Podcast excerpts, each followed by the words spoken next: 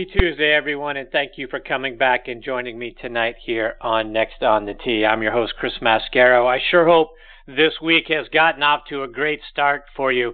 And for whatever reason, if it hasn't, you know what?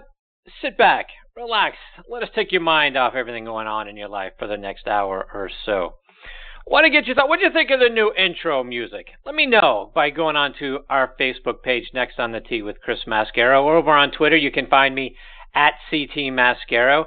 I've sort of been searching for the right intro music for a while. I've wanted something sort of in the same genre as the Masters intro music, because you know how much that tournament means to me. I didn't want to copy it, but I've been going for something that's sort of reminiscent of it. So l- let me know. How do we do? Give me your thoughts. Again, Next on the Tee with Chris Mascaro over on Facebook, or at C T Mascaro over on Twitter. Folks, tonight I've got wonderful guests that I'm very excited to share with you. And first up, I'm going to get a return visit from Tim Cusick, who's become a wonderful friend and partner of the show. You can find a link to his site over on our site, next on the tee dot net, or you can go directly to Tim's site by going online to tim cusick golf dot com, and Cusick is spelled C U S I C K, so tim cusick golf dot com. Tim has been named Teacher of the Year in Texas every year since two thousand eleven. We'll talk about, you know, get some pointers from Tim about, you know, how to decide, first of all, on the tee box, where should we be lining up? If we're looking down, you know, into the fairway from the tee box, we got maybe trouble on the left or trouble on the right, or we've got a cross breeze. Where should we be lining up on the tee box? We'll talk about that. Plus, how to hit better fairway bunker shots. You know how that sort of intimidates so many of us when we get into that fairway bunker. How can we not only get out, but hit a good shot, give ourselves the opportunity to still make par? We'll also talk about, you know, hybrids or fairway metals. When, you know, we're right around the green, right, and we're in the second cut of the rough, right there off the fringe of the green. You know, we see people taking the hybrids and the fairway metals and hitting some good shots. How do we do that without rocketing the ball across the green? We'll talk to Tim and get uh, tips on all of those things. He'll join me here in just a few minutes. Then we'll round out tonight's show with a return visit from Golf Pride marketing manager Charlie Fisher. Looking forward to talking to Charlie about their new Tour Velvet Align grips. It's a grip that I've been excited about since I talked with Charlie earlier this year right around the P G A Merchandise Show. So I'm going to be getting those grips on all of my clubs here very soon, so we'll talk about that. We'll also look ahead to some of the other things they've got come out, coming out, and we'll be revisiting a discussion that we had earlier this year about the importance of, uh, you know, regripping our clubs and finding and getting fit for the right grips, right? We we talk about making sure that we get fit for shafts and lie angle and things like that, but we forget about the grip. It's the only attachment our hands have to the golf club, so it's how vitally important to make sure you've got not only the right grip from feel perspective, but, you know, thickness and those sorts of things. So we'll talk about all of that when Charlie joins me about forty minutes from now. So a lot more great stories and information coming your way tonight on this edition of Next on the Tee. Thank you so much for tuning in and taking the journey with me over the next hour. Before we get started, I want to remind you about our good friend Matthew Lawrence and his show Backspin Golf, which airs Sunday mornings from eight to nine a.m. Eastern Time. It's my regular Sunday eight oh three a.m. tee time. It's broadcast on E S P N Radio A M thirteen hundred W L X G up in Lexington, Kentucky. But you can stream it anywhere, right? Online, go to W L X G dot com or download the W L X G app. It's a fantastic way to start your Sunday mornings. His four-minute older brother, Mitchell, also has a great golf show that marries golf and travel. It's called Talking Golf Getaways, which you can find online at golf news net dot com or over on Audio Boom. He and his co-host, Darren Bunch, they travel all over the world, and they let you know great places to play, stay, and eat while you're there. Again, it's called Talking Golf Getaways, available on golf news net dot com and over on Audio Boom. And folks, as you know, we are sponsored by the French Lick Resort. Let's hear a word from our friend Steve Rondinero about the great things they've got going on up there. Play legendary golf at French Lick Resort, the only place in the country where you can play courses by two Hall of Fame designers on the same property. Our Pete Dye and Donald Ross courses offer two very different challenges. Experience them both and save with our Hall of Fame package. Our two historic hotels are unique as well. Cap it off with a fun visit to the French Lick Casino. Check us out online at french lick dot com. Bring a group and save even more. Play legendary golf this season at French Lick Resort. Yeah, folks, be sure to go online to french lick dot com to see for yourself what a wonderful place it is and to book your stay as well. And folks, you've heard me talking about the Club Hub sensors over the last several months. It's the best portable shot tracking and swing analysis golf device out there. Other shot trackers tell you what happened. Club Hub tells you what happened and why. Take the progress that you make on the practice tee directly to your rounds with the only device of its kind that can go on the course with you. I have Club Hub sensors on all of my clubs. They screw right into the tops of your grips. And I can tell you, since I put the Club Hub sensors on my clubs, I've learned more about my swing and all of the data surrounding it than I've learned over the forty years I've been playing the game. Because not only do you get G P S distances to the hazards and to the green, but after your round, you can look back at the images and the layout of every hole in the course that you just played and see exactly where and how far you hit every shot. No other G P S tool on the market captures that and lets you go back and review your round the way the Club Hub app does. It's available for Androids or iPhones, and the app keeps track of your swing speed of every club in your bag, your tempo, your angle of attack, plus you get a three D view of your swing as well. And no other rangefinder can do all of that for you. Go over to club hub golf dot com and order your set of Club Hub sensors today and enter the coupon code NEXT to get ten percent off on all products at checkout. Again, club hub golf dot com, enter the coupon code NEXT, and you're going to get the best G P S and swing analysis tool on the market for a great low price, and you're going to see your game in a whole new way. Plus, also check out the Bobby Jones Apparel Company by going online to bobby jones dot com. Their spring collection is out. The shift in seasons is an opportunity to change things up, layer upon layer. They've added some great details, fresh colors, new additions with genuine, enduring character. They make style easy. Find caref- uh, carefully coordinated outfits in a variety of colors and options by going online to bobby jones dot com. And we're also proud to be partnering with Russ Holden and the folks over at Caddy for a Cure. One of the most unique opportunities in the world of professional golf is available to you through Caddy for a Cure. Spend a day inside the ropes with one of the world's best players as their caddy. It's a fantastic way to have the time of your life while supporting our wounded service members and Fanconi anemia. You're going to get to walk side by side with your tour player, experiencing professional golf as an insider. In addition to the amazing experience you're going to have, you're going to get a fantastic gift package from Caddy for a Cure, which includes Under Armour logoed apparel and an eyewear package, a tour-grade caddy bib suitable for autographs and framing, a Tin Cup ball marking gift, Chef's Cut Real Jerky, and professional photographs from your day. Check them out online at caddy for a cure dot com. That's C A D D Y F O R A C U R E, caddy for a cure dot com to learn more. All right, now back with me here on the French Lick Resort guest line is one of the most decorated instructors in the state of Texas, and that's Tim Cusick. Let me give you some background on Tim. He's been a member of the P G A of America since nineteen eighty-nine. He's been named the best teacher in the state of Texas by Golf Digest every year since two thousand eleven. He's also been named a top teacher in the South Central region by Golf Magazine, best public facilities teacher by Avid Golf Magazine, top ten in Dallas by lessons dot com, and he's a three-time winner of the Northern Texas P G A's Teacher of the Year Award. He's also won the Northern Texas P G A's Horton Smith Award, which is given annually for outstanding and continuing contributions to professional golf education. Tim has coached and helped more than one hundred fifty junior players secure a college scholarship. He's also coached players like Bruce Crampton, Brad Elder, Hollis Stacy, and Sandra Palmer. He's formerly managed and t- uh, taught at the Hank Haney Golf School, and he worked with Hank Haney for twenty-three years. He's currently the Director of Instructions at the Four Seasons Hotels and Resorts and author of the book, The Four Keys to Improve Your Game, which you can find out on amazon dot com. And I am honored that he is back with me again tonight here on Next on the Tee. Hey, Tim, thanks for coming back on the show. Chris, thanks for having me back. Appreciate being here. So, Tim, it, it looks like from the weather down there in Irving, Texas, you know, for the most part, you know, it's, it looks warm there for a lot of us in the northern and the eastern portions of the country. We're just now starting to get warm enough weather where we can go get our clubs out and start playing again. So, Tim, I, I want to get your thoughts.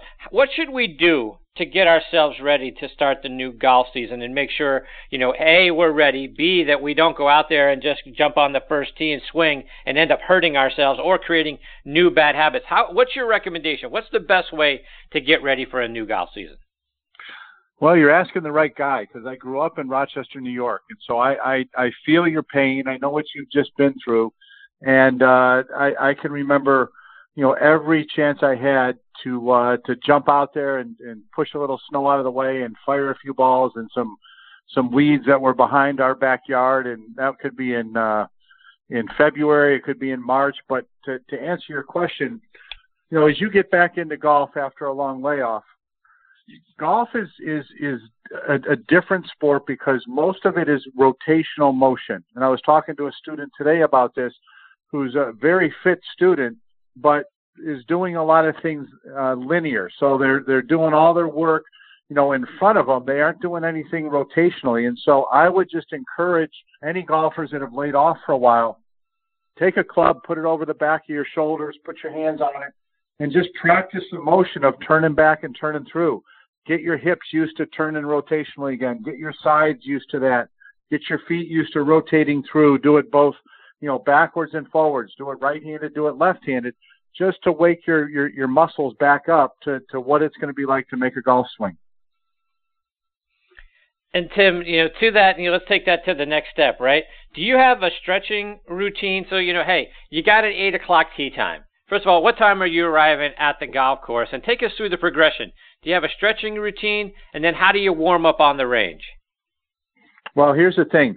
If you're a tour player, you're getting to the golf course for an eight o'clock tee time about uh, six fifteen. Because all those guys now have, you know, fitness trainers that are traveling with them to loosen them up. They're getting on the bike before they even get to the driving range.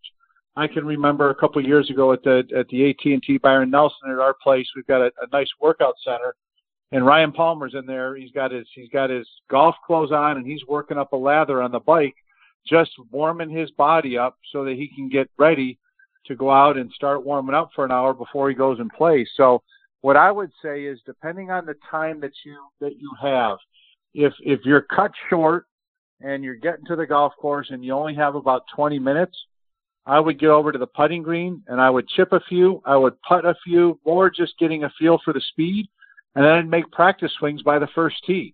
I wouldn't even worry about going to the driving range. I'd get a feel for the, the greens, and I I just make some practice swings to get loosened up.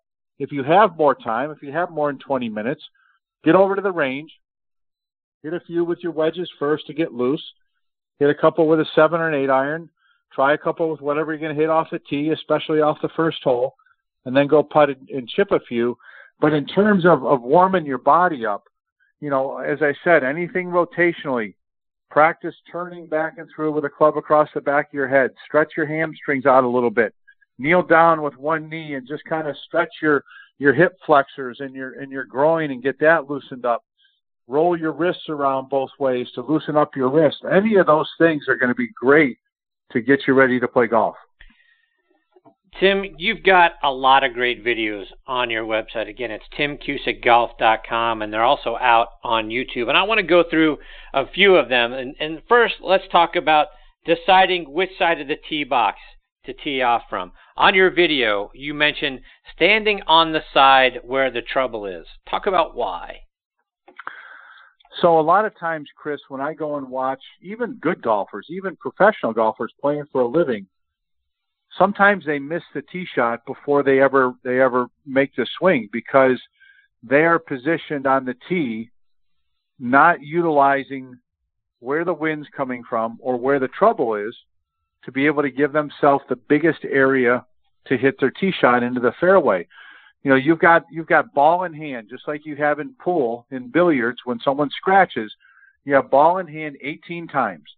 So that means you can tee off anywhere you want, inside the tee markers, within two club lengths from the front of the tee markers back, and you can position yourself wherever you would like. And so what I like to see my students do is, number one, tee off on the side of trouble. So what that means is if there's trouble down the right side of the fairway, I'm going to ask my students to get on the right side and then aim back a little bit towards the, the left. I want them to hit away from trouble.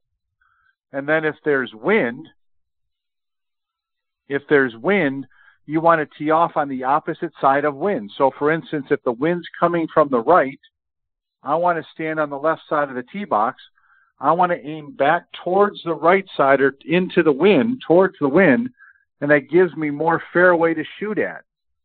So if if I had a scenario where the wind is coming from the right, and I stand up on the right, and I'm aiming back into the center of the fairway, I've basically just cut my my target in half. I'm not going to get back to that fairway on the right side because the wind's going to push the ball. So now I've just made my fairway half the width. So maybe I went from forty yards to twenty yards, and that makes it awful difficult to hit the fairways. Tim, an, an area that many of us, you know, fear, A, and B, have trouble with is fairway bunkers, right? If we find ourselves in a fairway bunker, what are some keys to not only getting out of the fairway bunker? Yeah, we want to be out, right? But is there, are there some things that we can do to not only get out but help ourselves save par, right? Let's get on the green or at least around the green so that we still have an opportunity to make par. So fairway bunkers are uh, probably the most difficult full swing shot for the amateur golfer. And but for a tour pro, it, it, it's no big deal, especially if they have a nice lie in the fairway in the fairway bunker. And the reason why that is is because the bottom of the downswing is absolutely critical in the fairway bunker. You have no margin for error. You either have to make contact with the golf ball first, or you're only going to hit the golf ball a portion of the distance. Tour pros have no trouble making contact with the ball first, getting the bottom of the downswing in the right place. Amateur golfers tend to be all over the board there. They might hit the ball one time. They might hit an inch behind it. They might hit two inches behind it. They might not be able to get down to the golf ball. So fairway bunkers from that standpoint pose a big problem. Here's a couple things you can do to help, you know, minimize your stress level in a, in a fairway bunker. Number one is I always ask my students to choke down a little bit. I want to shorten the length of the club to make it easier to take the sand out of play. I've got to make contact with a golf ball force first, so I'm going to have them choke down just a little bit, maybe an inch or so. The second thing is, is I want them, they can dig their feet in slightly, just slightly to, to, to get some footing, but I want them to put the ball back in their stance a little bit. Push it a rotation or two back from the center of your stance to help enable hitting the golf ball first. You're going to catch it on a downward blow just a little bit. You've choked down a little bit to make it easier to get the ball first. And then the last thing I'm going to ask them to do is I'm going to ask them to make maybe just a little bit smaller length backswing, maybe a, a one-third, about a nine o'clock to ten o'clock length back, backswing. And then I'm going to ask them to turn through, make sure they turn through with their lower body, release their hips, release their right foot, and that's going to help move the bottom of the downswing first. So all of those keys are designed to try and make contact with the golf ball first, not the sand. So to that end, Tim, if we're going to take a little bit shorter of a swing, talk about club selection. You know, what, what am I going to club more than I would typically? You know, I'm choking down. I'm taking a little bit less of a swing. Am I, is that one club selection more? Is it two? How do I know which club to hit? You can you can take one club more until you start becoming consistent with your contact. If you make contact with the golf ball first consistently and you've got it back in your stance just a little bit, you might just make up for the amount that you made your swing just a little bit shorter. So it's something you have to experiment with a little bit. People that take more club are usually getting in there and anticipating hitting a fat shot, and they're just trying to fat it closer to the to the front edge of the green. I would say that that you've got to experiment a little bit with that. My experience is when you make solid contact, you're turning through and the ball's back slightly. Even though you've choked down and made a slightly smaller swing, you're probably going to hit it close to what your normal distance is, but a different trajectory. Probably will be just a little bit lower. It won't be a high launching shot. All right, so now let's let's go a little bit further, closer to the hole, but not greenside. Let's talk about bunkers that are maybe a little bit further away from the green. So we're not right up next to it. It's not a nice greenside bunker where maybe we're taking our, our sand wedge or our lob wedge and, and uh, hitting it out, but we're a little bit further back. Talk about that long bunker shot. Well, you're giving me all the tough ones tonight, Chris. um, so... So if when you have a when you have a longer greenside bunker shot, my motto is always, I want my student or my player or myself, I want to explode, hit an explosion shot as far away from the green as I possibly can. So what that means is, as long as I can make contact with the sand first, I have more margin for error than when I have to make contact with a golf ball first. So if I can if I can increase that distance away from the green, or I can make contact with the sand first, I've got a better chance of that turning out. And so that typically can get to be, you know, twenty-five, thirty, thirty-five yards away from the, the, the target. And what I would do is, you know, provided you have a decent lie and provided you don't have a massive lip in front of you, I would just start using some different clubs. So obviously everyone's got their go-to sand iron. Might be fifty-six, might be fifty-eight, might be sixty degrees aloft around the green. As you start moving further from the green, I would ask my students to test with their their fifty-four, their gap wedge, their pitching wedge. Add just a little bit of loft. Set up the same way you would for a normal bunker shot. Maybe lower your hands in the shaft slightly, but try and play it just like an explosion shot. It's going to come out a little lower. It's going to run a little bit more, but it allows you to ex expand that distance away from the green where you can explode it and not have to worry about making contact with the ball first. And you talk about, you know, making whatever club selection you, you're going to go with here. You talk about around the around the greens, right? fifty-six, fifty-eight, sixty. You know, talk about the importance of of those three clubs by also checking the bounce, right? Is it is it always okay to use any one of those, or do we need to make sure that we've got one of those clubs that's got more bounce than the other? You know, again, for most of us, getting into any sort of bunker is a scary proposition. How sure, do we choose sure. the right club with the right bounce to get ourselves out? So here's the, here's the thing with that, Chris, is that when you're hitting a pitch shot or when you're hitting a bunker shot, an explosion bunker shot, the general rule of thumb is the shallower that somebody comes in, let's say you're a picker or you have very shallow divots, you would probably be someone that would operate with a little bit less bounce. Probably in your in your sand and pitch iron, which is your fifty-six, fifty-eight, sixty, you're going to be somewhere between eight and, you know, ten degrees of bounce. You don't need to go less than that unless you're playing over in Europe and the ground is hard as rock and you need a very low bounce club. You'll see tour players switch to, to low bounce clubs when they go over and the in the in the bunkers are packed down and the ground is very firm. If you're someone that's a little bit steeper, comes in, they dig a little bit more, they get into the ground, that's someone that needs a little bit more bounce, twelve to fourteen degrees on their wedges that they're playing their pitch shots and their bunker shots around the green.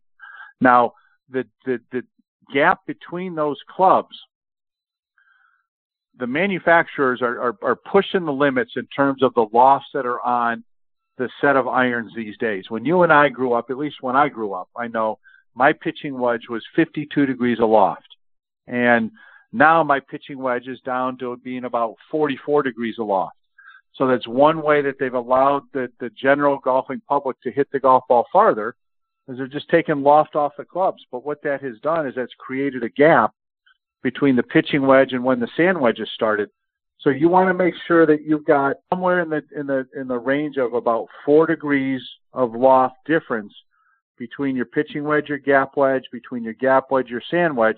You can stretch it to five, but I would try not to stretch it any more than that, because you're going to have a, a, a too big a gap in a very, very uh, high opportunity, um, high thought of success shot area that, that you want to hit your shots. That's, you know, shots inside one hundred twenty yards. You've got a high expectation of hitting a good shot, and when you have a big gap between those clubs, it makes it more difficult. Now, it's, it's interesting because I just learned something here, because I'm a picker, right? I don't, I don't take much of a divot if I do at all. And I thought as a picker, I needed more bounce. And as if I were someone who dug the club and I hit the ball first and compressed the ball first, then I need less bounce. But it, from what I just heard you say, it's actually the opposite of that, right? The other, the other way, the other way around. So if you take someone that's a digger, okay, they need something to help shallow them out. And so when you have more, when you have more bounce, as you enter the ground, that, that bounce is helping shallow the shot out so that you don't continue to just dig into the ground. When you come in shallower, you don't want to have a lot of that bounce behind the club, because that's going to get in the way and you're going to end up bouncing into the golf ball, so to speak. You want the back end of that club file down and, and narrow down so there's less bounce so that you can sweep into the golf ball. Well, that's fantastic advice. Thank you for that. Um, a couple more, Tim. You have a great tip about using either a hybrid or a fairway metal if we find ourselves sort of just off the green, maybe in the second cut of rough. How can we pull that shot off without rocketing the ball across the green? So in Texas, our grass goes dormant, which means it loses its color, doesn't die, but it stops growing sometime in the middle of November or so. And it's nice and fluffy at that point, but it's continued to, to, to not grow all the way through the winter season until the middle of March or so. So we have brown grass, and it starts to get very tight around the green. So areas where you might pitch the golf ball in the summertime when there's a nice stand of grass, that ground is now very, very tight in the wintertime, so you can't get the club to slide under the golf ball. So oftentimes, it's kind of like the extension of the Texas wedge that you always hear about on T V. I'll have my students, when they're off the green, now if you're close to the green and it's smooth, a putter works fantastic, but you have to remember, a putter only has about three to four degrees of loft on it. So if it's not smooth and tight and perfect, that ball's going to have a, have a tendency to start bouncing if you use a putter too far off the green. So the reason why a, a, a lofted fairway wood, something that has fifteen to seventeen degrees of loft, or a, a lofted hybrid works great is because it has just enough loft to keep the golf ball on top of the grass to let it run. So you're going to set up, you're going to choke down almost to the end of the grip. You're going to stand the club up tall. You're going to get close to the golf ball, similar as you would to putting. The ball is going to be back in your stance. Your stance is going to be narrow. So back in the stance, meaning inside your right foot. You're going to lean the shaft forward. You're going to lean your body forward. And you're simply just going to make a putting stroke. And when you make a putting stroke, the ball is going to start rolling. If you have a bad lie around the green and the grass is somewhat smooth, or even if it's bumpy, as long as the grass isn't tall, it works great out of something like that. If you want to run it up a hill, if you want to run it up a bank, if you're far enough off the green and you're nervous about the lie, it's a great alternative. I can remember I caddied for uh, the U S amateur champ, Hank Haney, at the nineteen ninety-nine U S Open at Pinehurst. And they had shaved everything around the greens, off the turtleback greens, down very, very tight. And Monday and Tuesday, all the best players in the world were all trying to figure out, could they chip it? Could they pitch it? What are they going to do? And, uh, you know, the only one that was pitching it was Phil Mickelson, but everyone else was trying to figure out how to play this shot. Well, Hank and I had a plan, and he had done this for, you know, a number of years coming from Texas, is let's just, let's just go with a hybrid, and we're just going to use the hybrid on every single, you know, shot off the green. And he ended up making the cut. He was low amateur, and he holed out three times with that hybrid during the week in the tournament. Wow. That's awesome. So it's a great it's a so, great alternative, Chris. To, it takes a little bit of practice. The ball comes off the face a little bit hotter than it does with a putter just because of the material. So don't be alarmed, you know, if one shoots off the face a little bit fast to start with. But it's a great way to to, to hit those shots around the green, especially when the lies are tight. So now we're on the green, right? Maybe we've got a little bit of a longer putt. So talk about lag putting. How can we do a better job, you know, finding out what distance and judging the distance so we don't end up three putting, at least getting around the hole on those long lag putts? So lag putting to me is essentially playing catch with the hole. And and you're not necessarily, you know, worried or, or concentrating on technique as you are just trying to find a length and a rhythm to your stroke that allows you to get the golf ball as close to the hole as possible. And I would say anytime you're outside of about twelve to fifteen feet, you're essentially lagging to the hole. Now, you might lag it good enough to make it every once in a while, but you're just trying to get it up there so close that you don't have to that you don't have to worry about, you know, three putting. And I, I use the, uh, you know, I use this analogy with my son a lot, who's a, a high school golfer. And, you know, I, I, I tell him that, you know, I would like to, to have you play around where you minimize the number of times you have to go to your pocket to dig a coin out, to put it underneath the golf ball, to go through the routine again, sweat it out and make that three-footer. Try and get it closer to the hole. Concentrate on lagging it closer. And so I'll I'll talk to, to my students about almost trying to play more break than you think to get it to die in down by that, you know, around the hole. You know, try and get yourself to envision the ball rolling up next to the hole. Try and get a feel with the putter swinging back and through on a rhythm that allows you to hit the putt the right speed. The longer the putt, the slower the putt, the more uphill the putt, the bigger the backstroke, and the more pace you have to have, similar to a metronome, to get the ball to the hole. So you don't have this long, syrupy stroke. So you can quicken the pace of your stroke a little bit or lengthen the pace of your stroke as you have a longer, slower, or uphill putt.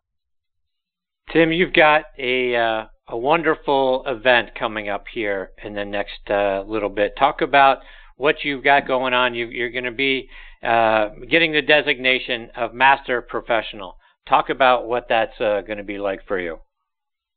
Chris, I, uh, I've been a, a P G A member, as you said in the intro, since nineteen eighty-nine. So by my count, we're, we're close to twenty-nine years. And um, I've been a quarter century member, obviously, since my twenty-fifth year. And right after I got that designation, I thought, you know what? I, I'm going to, I'm going to, I'm going to do all that I can to take this, this, this P G A status that I have, that my, my credibility, my learning, you know, opportunity, my stature in the in the game as far as I can I can take it. And so the first step was being becoming certified with the P G A in my category, which is teaching and coaching. And so I did that about a year, year and a half ago, where I had to watch a series of about uh, thirty-six to forty videos, take a test afterwards on all those, and then I had to write a, a, a thesis paper that was about ten or fifteen pages and, and, and turn that in as my project. And as I did that, I got graded and I, I became certified in teaching and coaching. And so the final level, the highest level that I could attain as a P G A member, um, is a master professional uh, status. And they have that in teaching and coaching as well.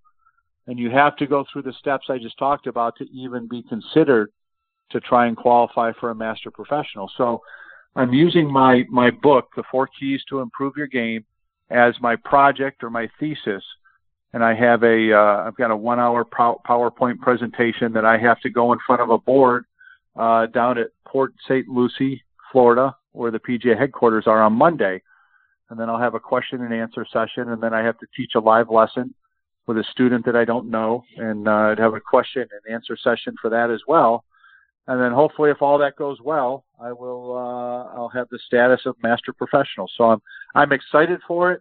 Uh, it's you know it's certainly it's a milestone in my in my uh, in my golf career, my professional golf career, and um, you know it just it positions me as as one of the you know the foremost ex- foremost experts in the game, and it's I, I'm I'm really excited to to get down there and, and, and show them what I've got.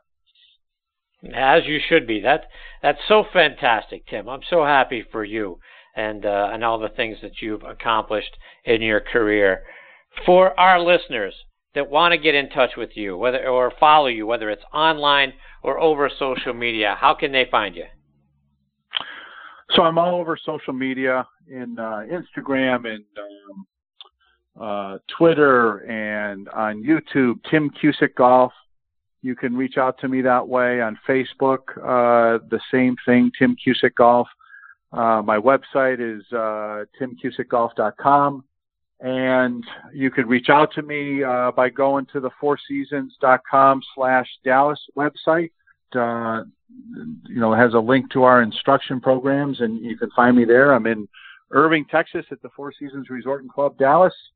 And it's going to be interesting, Chris. We get a little bit of bittersweet in a couple of weeks. The uh, A T and T Byron Nelson has moved on to Trinity Forest uh, Golf Club, downtown Dallas. And so for the first time in thirty-five years, it will not be played at our facility. So kind of a bittersweet uh, week coming up for us. Yeah, I imagine that it is. Um, when you look at that event, Tim, is, is is anyone from the your current place going to be involved at all, you know, with the tournament? Or is uh, is it just moving down the street and that's just uh, the end of an era? It just it, it kind of moves down the street and it's an end of the era. We get the question all the time in our uh, in our little circle by the first tee of the T P C golf course. There's a, a beautiful bronze, uh, probably twenty foot statue of Byron Nelson and behind it a, a granite wall that has all the winners' names on it. And we always get the question, is it is the statue going away? And no, the statue's right. not going away. It's staying it's staying right there, and that's where it belongs. And Mister Nelson watches over us uh, on a daily basis, and, and uh, I'm sure he'll be watching over Trinity for us in a couple of weeks. Well, Tim, thank you so much for taking time out of your night to come back and be a part of the show. You're fantastic. I hope you'll come back after after you get the, the master designation. Come back, share the stories for what that was like, and then let's, let's talk a little bit more about how we can do better in our games, because uh, there's not a better teacher anywhere than you are. I appreciate your time. Chris, thank you. You do a great job at what you do, and I'll be happy to come on anytime you'd like. Have a great night. All right. Take care, Tim. Thank you. That is Tim Cusick, and again, his last name is spelled C U S I C K, so tim cusick golf dot com. So many great videos, and we only t- touched on a handful of them uh, on his website, and, uh, and then check him out over social media as well. I've got my next guest, Charlie Fisher, hanging on the line. Before I get to Charlie, I want to give a shout-out to a couple of our sponsors. And first, folks, you've heard me talking about Club Hub sensors over the last several months. It is the best portable shot tracking and swing analysis golf device out there. Other shot trackers tell you what happened. Club Hub tells you what happened and why. Take the progress that you make on the practice range directly to your rounds with the only device of its kind that can go on the course with you. I have Club Hub sensors on all of my clubs. I screw right into the tops of your grips, and I can tell you, since I put Club Hub sensors on my clubs, I've learned more about my swing and all of the data surrounding it than I've learned over the forty years I've been playing golf. Because not only do you get G P S distances to the hazards and to the green, but after your round, you can look back at the images and layout of every hole in the course that you just played and see exactly where and how far you hit every shot. No other G P S tool on the market captures that and lets you go back and review your round the way the Club Hub app does. It's available for Androids or iPhones, and the, the app keeps track of your swing speed of every club in your bag, your tempo, your angle of attack, plus a three D view of your swing as well. And no other rangefinder can do all of that for you. Go over to club hub golf dot com and order your set of Club Hub sensors today and enter the coupon code NEXT to get ten percent off on all products at checkout. Again, club hub golf dot com, enter the coupon code NEXT, and you're going to get the best G P S swing analysis tool on the market for a great low price, and you're going to see your game in a whole new way. Also want to remind you about our friends over at Par Bar. Energy and focus on the course are essential, whether you're playing, you know, on tour, in your club championship, or just your weekend four ball with your buddies. Par Bar, the new golfer's nutritional bar, can help you with both of those things, energy and focus. Eat some before you get to the first tee and the rest every three holes until it's finished, and you're going to play with more energy and focus to win. Par Bar was developed by a lifelong golfer and a food scientist to help all golfers play their best. Go online to par bar golf dot com to order yours today. We're also excited to be partnering with the Ben Hogan Golf Equipment Company. They are back with the same great equipment that you know and love without the retail markup that you hate. Now you can buy premium Ben Hogan irons, wedges, utility irons, hybrids, bags, and accessories directly from the factory at prices that your wallet is really going to appreciate. Visit them online by going to ben hogan golf dot com or giving them a call at eight four four, five three, Hogan. That's eight four four, five three four, six four two six to learn more and order your set today. All right, now back with me on the French Lick Resort guest line is Golf Pride Channel Marketing Manager Charlie Fisher. Let me remind you about Charlie's background. He earned his bachelor's degree in business administration with a concentration in professional golf management from Methodist University, and he has his M B A from the University of Phoenix. He started out as an assistant golf professional with Siwanoi Country Club up in Bronxville, New York, which is a beautiful Donald Ross design course, which is the site of the very first P G A Championship all the way back in nineteen sixteen. From there, Charlie became the first assistant golf professional at uh, Kulasega uh, Country Club up in uh, Blue Ridge Mountains in uh, Highlands, North Carolina, an Arnold Palmer design course. Charlie then spent seven years with the Acushnet Company in various roles, ranging from the consumer test coordinator to product test supervisor. He joined Golf Pride back in two thousand eleven as territory sales manager. He's ascended up through the organization, and he is now channel marketing manager, and I'm honored he is back with me tonight here on Next on the Tee. Hey, Charlie, thanks for coming back on the show. Thanks, Chris. Thanks for having us, us tonight. So, Charlie, I want to start our conversation uh, by talking about a Golf Pride product that I've been looking forward to for several months, all the way back when you and I first talked uh, right around the P G A Merchandise Show, which is your Tour Velvet Align grips. I'm dying to get those things on my clubs. Talk about what they are and what makes them so unique in the marketplace. You know, Chris, um, the Tour the, the Tour Velvet Align, we, we just launched this the, the first or second week of, of April here, and um, something that we introduced at the P G A show earlier this year. And uh, the Align technology we, we launched with the Plus Four and the uh, classic multi-compound in two thousand seventeen. And, and obviously we had such success with it that it was something that we felt it was a natural um, lead into the Tour Velvet, which is the number one grip played on tour, um, actually across all tours worldwide. And so obviously when we looked at what's happening out on tour, when we, we reintroduced, you know, this, this rib technology, um, you know, we recognized that guys were playing rib grips, and, you know, nobody knew about it because, you know, the traditional rib is something that you couldn't necessarily see inside the grip. So here we have the number one played grip. Uh, there's, you know, rib, a rib in it that, you know, a third of the guys on tour are playing and nobody knows it. Uh, so how can we enhance that rib, actually make it to where, you know, it's, it's within the, the legal, uh, the, the U S G A rules of golf, um, something that's at the legal limit. Uh, and then more or less, um, give it to where, you know, people can actually, there's some you know, textural, uh, advancements to it and just general feels that, that make it more pronounced. Uh, and, and again, bringing that technology to the number one grip in golf. Um, and that's, that's in, in on, on worldwide tours, and that's the Tour Velvet. Uh, it was just a natural, uh, move to that grip. And I'll tell you the, you know, we were really quite pleased with, with seeing the, uh, the success. We, we had it, um, in play at the Masters, and uh, we had a, a pretty high profile player that finished pretty high, uh, having it in play on his drivers. So we were excited to see that. Yeah. So can you talk about who's playing them on tour? You know, because we don't, we actually have eighty percent tour usage, and it's not something that, um, you know, we, we necessarily can talk about it because we don't have paid sponsorships, but um, I'll tell you that they finished in the top five, top two, perhaps, Chris. and uh, we can leave it at that. I was just going to say, what, what, I thought they, they finished one, driver, two. So.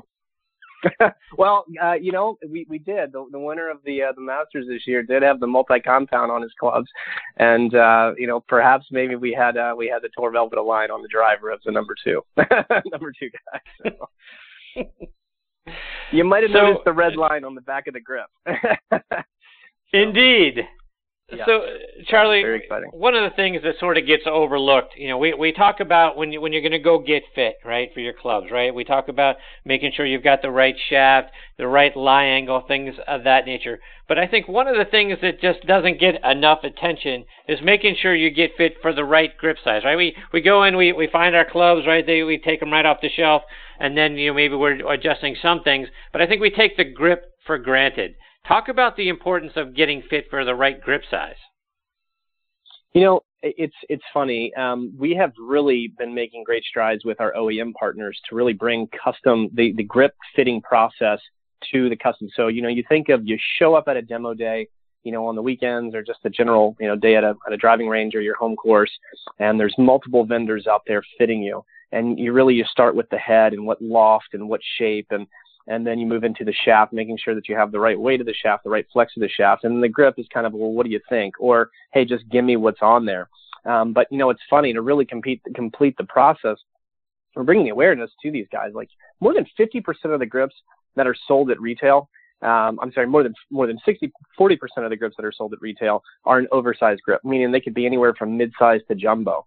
And and that's something that really goes overlooked. So it's it's one of those, well, why is that happening? Well, I mean, for a couple of reasons. One, from um, people, you know, people actually fit into larger grips, like actually fit into it. So, you know, you have the guys that fit into a nine and a half size shoe, or you have the guys that fit into a twelve and a half size shoe. And more guys are, are actually fitting into um, a larger size grip, and, and they're not just settling for the old grip that comes on their club. So we're really trying to work with our partners to make it more a part of the fitting process through the O E Ms at retail.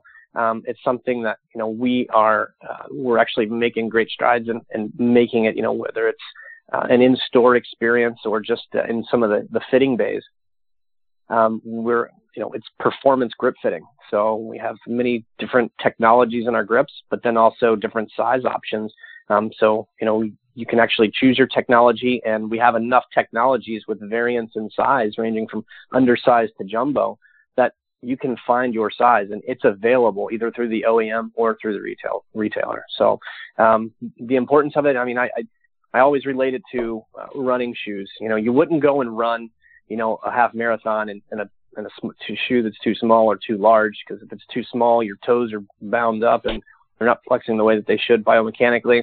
Or even if a grip is, if your shoe is too large, your your toes are actually gripping the inside of your shoe, holding on for dear life. And the same goes through, um, you know, when you're talking about your hands connected to the club, and when you're propelling a club, you know, with amateurs swinging anywhere from ninety to one hundred miles an hour, and tour players swinging anywhere from, you know, one hundred to one hundred twenty-five miles an hour.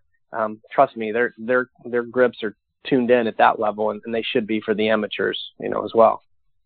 Charlie, as we were talking earlier with Tim Cusick about kind of shaking the rust off of our swings and, and, you know, getting back out there for the first time. So many, you know, of our listeners in the northern part of the country, in the northeast part, have uh, snowed in for a long time, and now we're finally starting to see temperatures get into the to the sixties and the seventies, and we're dusting our clubs off.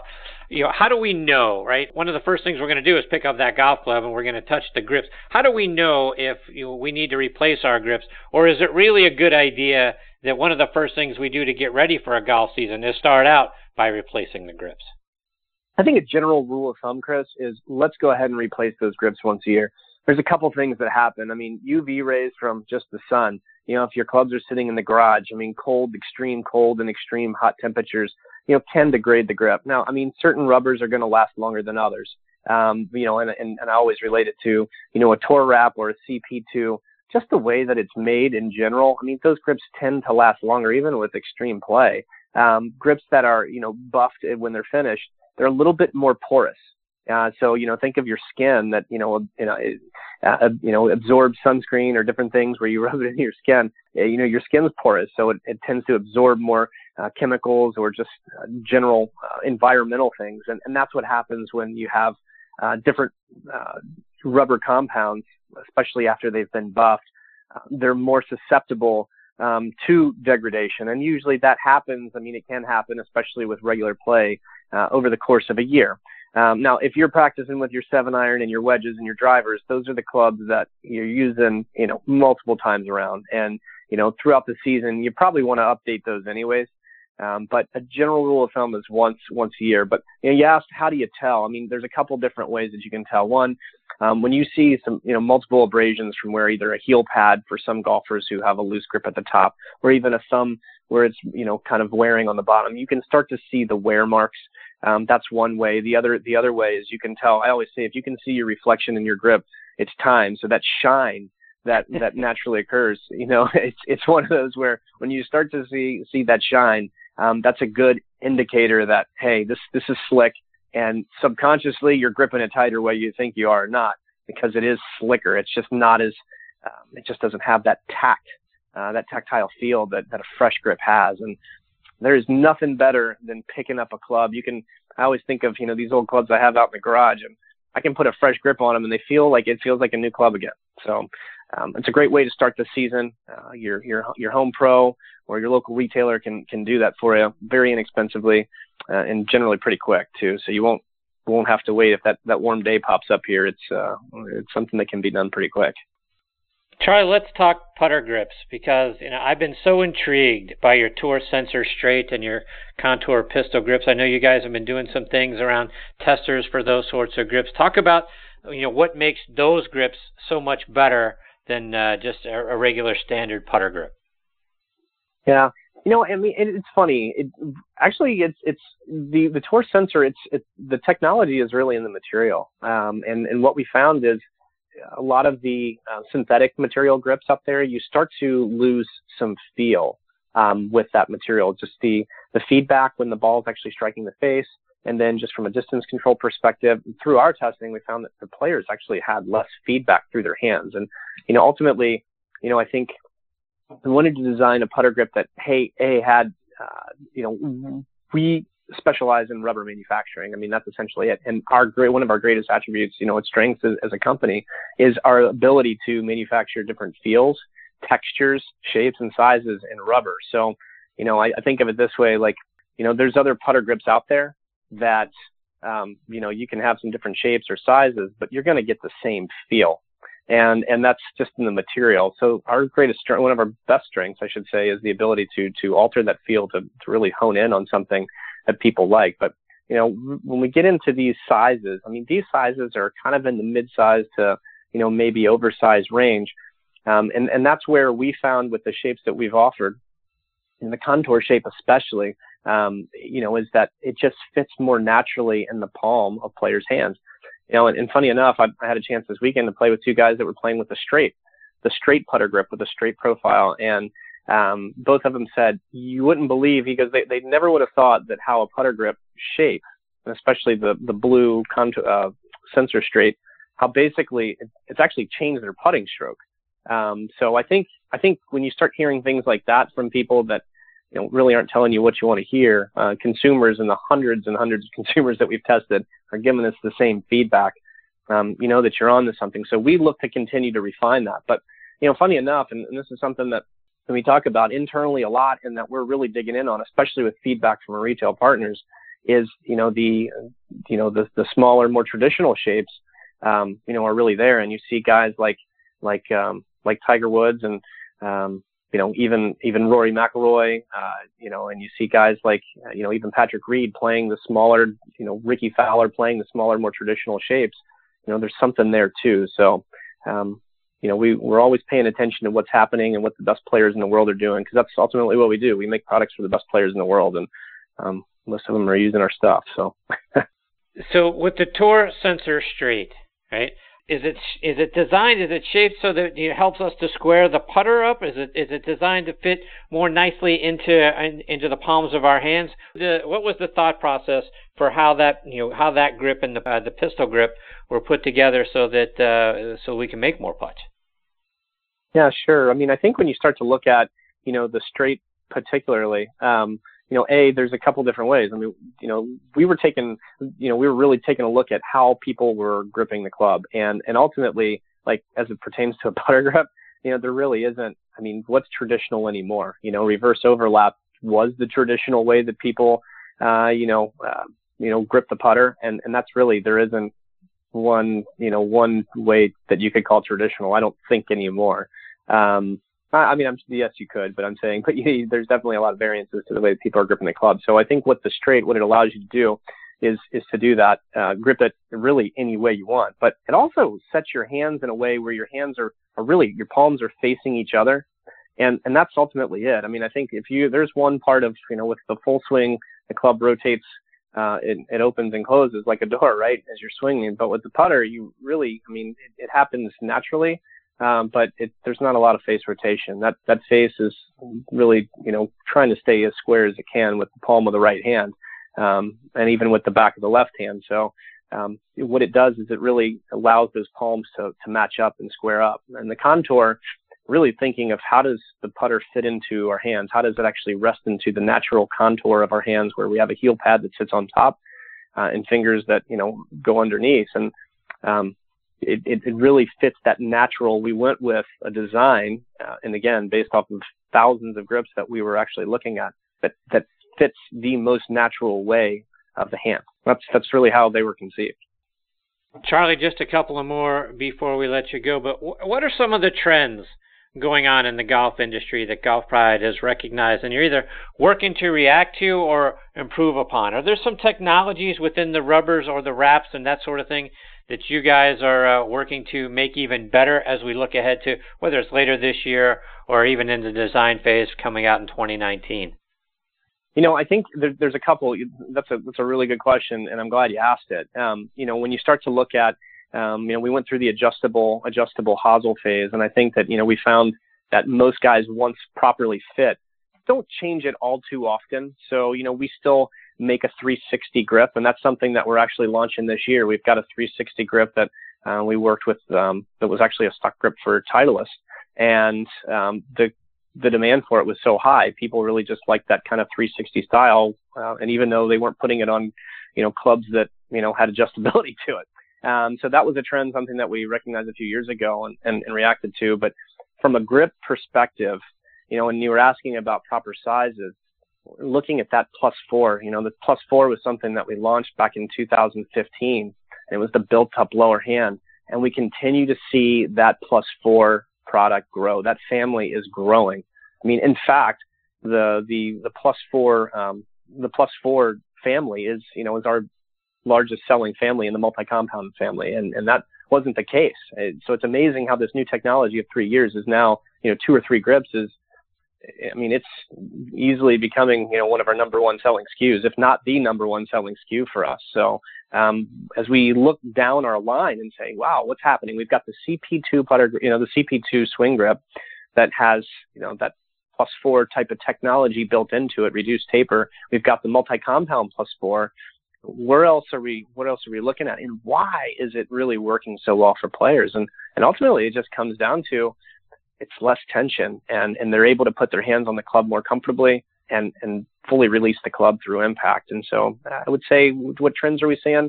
You know, we're, we're constantly looking, um, you know, to understand what, you know, the best players in the world are doing, what consumers are doing, you know, amateurs are doing, uh, through, I can tell you, we're, we're always out on the trail doing consumer testing, whether it's independent testing where we're, um, getting other, uh, other, um, independent test groups to actually do, Um, do testing for us, because uh, as we don't want to, we're trying to remove as much bias as we can. We feel like we're so close to this stuff, uh, but then also just our own in-field testing. And um, I would say that that's that's the type of stuff. And, and this Align technology is something that uh, is, is is this isn't a flash in the pan thing. This is something that's real, and uh, we're we're continuing to pursue, you know, this. And um, I'll tell you uh, some of the some of the test results that we've seen in terms of actually hitting it closer to the target line, Chris.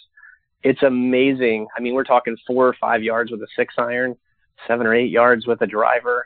That's significant. And and really, wow. It's just a matter of being able to consistently place your hands on the club, do it consistently, and then feel where the club face is through impact. And and this these are the types of things that we're finding. So um, this is real. And you know, in a world where you know, we're always, and this, we don't necessarily put this in our advertising because it's not something that like it's, oh, you know, five more yards, you know, ten more yards, this, that, or the other, hit it closer to your target. But, you know, these are real things. Why we're building the products that we're building is because there is performance. Uh, there's, it's, it's performance driven. I mean, ultimately we're, we're not going to bring something out that doesn't necessarily help the golfer play better golf. So Charlie, do you and Golf Pride, do you have some events coming up where people can go out, take a look at the product, test the product, that sort of thing, where uh, we can let our folks know where to find you guys? Well, I'll tell you what, we're we're partnered with some really, really good uh, distributors throughout the country uh, who have independent sales reps that are doing demo days throughout. But I would say our next big event is actually at the Hagen Oaks Golf Expo um, this coming weekend. Um, it's probably one of the largest consumer shows uh, in the country. And you know, we've partnered with Carl's Golfland uh, earlier this year to, to have some of our team out there.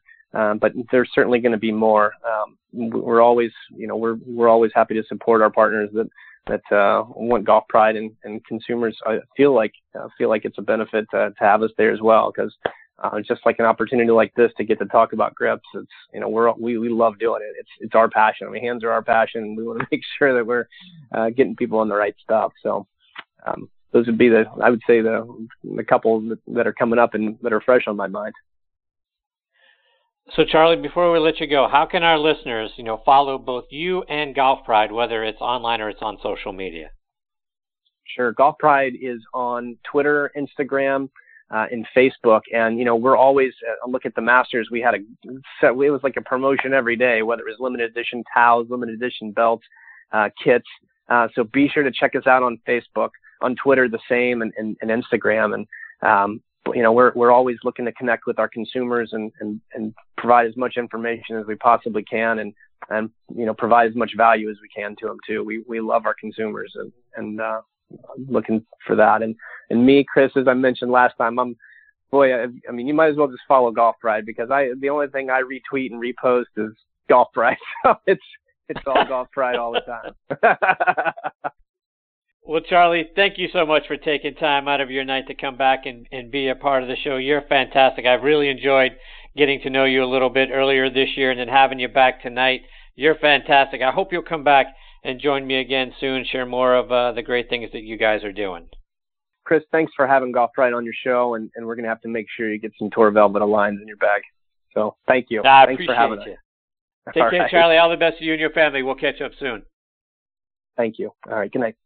That is Charlie Fisher. And again, Golf Pride, I'm telling you, these new, you know, Tour Velvet Align grips are something I'm very, very excited about. Can't wait to get them on my golf clubs. I think, you know, again, the hands are the only place that we have connection with the golf club, right? And and that align on the back, you know, helps you make sure you got your hands in the right position every time. I can't see why everybody wouldn't want that as the uh, as your grip. So check them out online, golf pride dot com.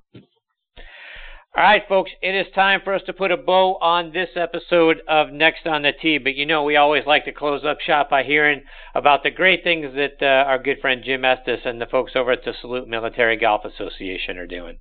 The Salute Military Golf Association was created to provide rehabilitative golf experiences to the brave men and women who have been wounded while serving our country. Hi, I'm Jim Estes, P G A Golf Pro and co-founder of the Salute Military Golf Association. With my adaptive golf program, we've successfully helped thousands of soldiers in their recovery, both mentally and physically. The S M G A has been providing family-inclusive golf experiences across the country since two thousand seven. To date, the S M G A has equipped more than one thousand warriors with properly fitted golf clubs and has extended its clinic series to more than eight chapter and affiliate locations across the U S. If you are a wounded veteran interested in participating, or if you'd like to learn more about the Salute Military Golf Association and find a chapter closest to you, visit our website at S M G A dot org. We've seen firsthand how impactful golf can be in aiding one's recovery. The Salute Military Golf Association, empowering wounded veterans one fairway at a time. Visit S M G A dot org. That's S M G A dot org.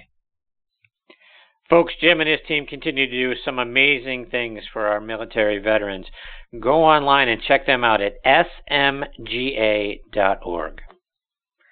All right, it's time for me to put a bow on this episode of Next on the Tee. My sincere thanks once again to Tim Cusick and Charlie Fisher for joining me tonight. I hope you enjoyed the show. Please give me your thoughts. Check out our page, Next on the Tee with Chris Mascaro, over on Facebook, and share your feedback. Plus, if you have a question for one of our future guests, then, you know, let me know. I'd be glad to get that question on the air for you. If you go back and you look at our page on next on the tee dot net, that's our website, or our page over on Podbean, uh, and you see, you know, boy, hey, I sure would have liked to have had a question, you know, asked to, to this person or that. Let me know that as well. I'll reach back out to them and get that question over to them and let you know what the answer was. Please also check out our sister show on the football side, Thursday Night Tailgate, with me and my co-host, Bob Lazzari, and our announcer, Joe LaGianuscia. That show airs live every Thursday night from eight to ten p.m. Eastern Time. You can stream it live on Blog Talk Radio. And like I say, that show, like this one, also available as a uh, free podcast over on Podbean and on iHeartRadio as well. On Thursday Night Tailgate, we're joined every week by five N F L legends sharing their stories from their playing days, plus their insights into what's going on around the N F L today. We also highlight two players doing great things in their communities in our Spotlight on the Positive segment. You can find that show online. Our website there is thursday night tailgate dot com, and again, this show at next on the tee dot net.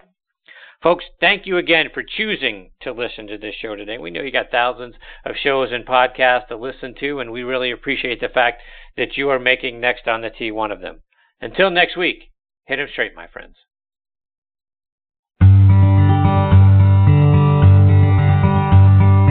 You've been listening to Next on the Tee with Chris Mascaro, where P G A and L P G A pros and top instructors and media members go to tell their stories.